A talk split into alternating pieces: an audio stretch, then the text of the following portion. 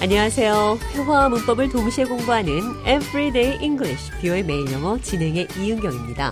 오늘은 뻔뻔하다, 부끄러운 행동을 하고도 태연하게 있다. 영어로 어떻게 표현하는지 살펴보도록 하겠습니다. 대화를 통해 들어보시죠. Did David ask you to lend him some money? Yes, he did. He's really got some nerve. I know. I told him, hey, this is the third time. Well, Oh, he has a thick skin. Uh, anyway, can I borrow money from you too? I thought David had a lot of nerve to ask for money. I cannot believe your audacity. Yeah, but I'm just kidding.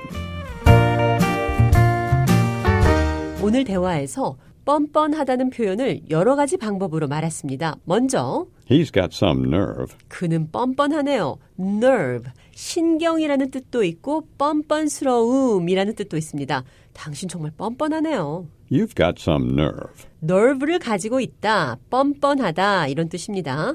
He has a thick skin. 그는 두꺼운 피부를 가지고 있습니다. 한국말로 낯짝이 두껍다, 얼굴이 두껍다 그런 표현이죠. 뻔뻔하다, 철면피다 그런 의미입니다. 당신 뻔뻔하네요. You have a thick skin. 잔이 돈을 빌려달라고 했습니다. Can I borrow money from you? 제가 돈을 빌려달라는 데이빗이 뻔뻔한 사람으로 생각했는데 당신의 뻔뻔함은 믿을 수가 없군요.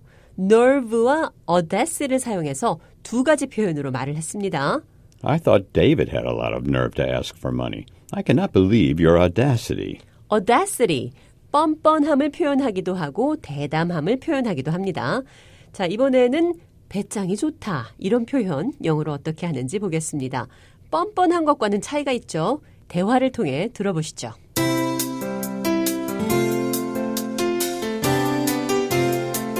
I heard David will move to Korea next year. He doesn't speak Korean. That's a big change. I know. That takes a lot of guts. Well, they say no guts, no glory. Right. If you do not have the courage to take a risk, you will not be able to achieve your goals. But my gut feeling is this is not good.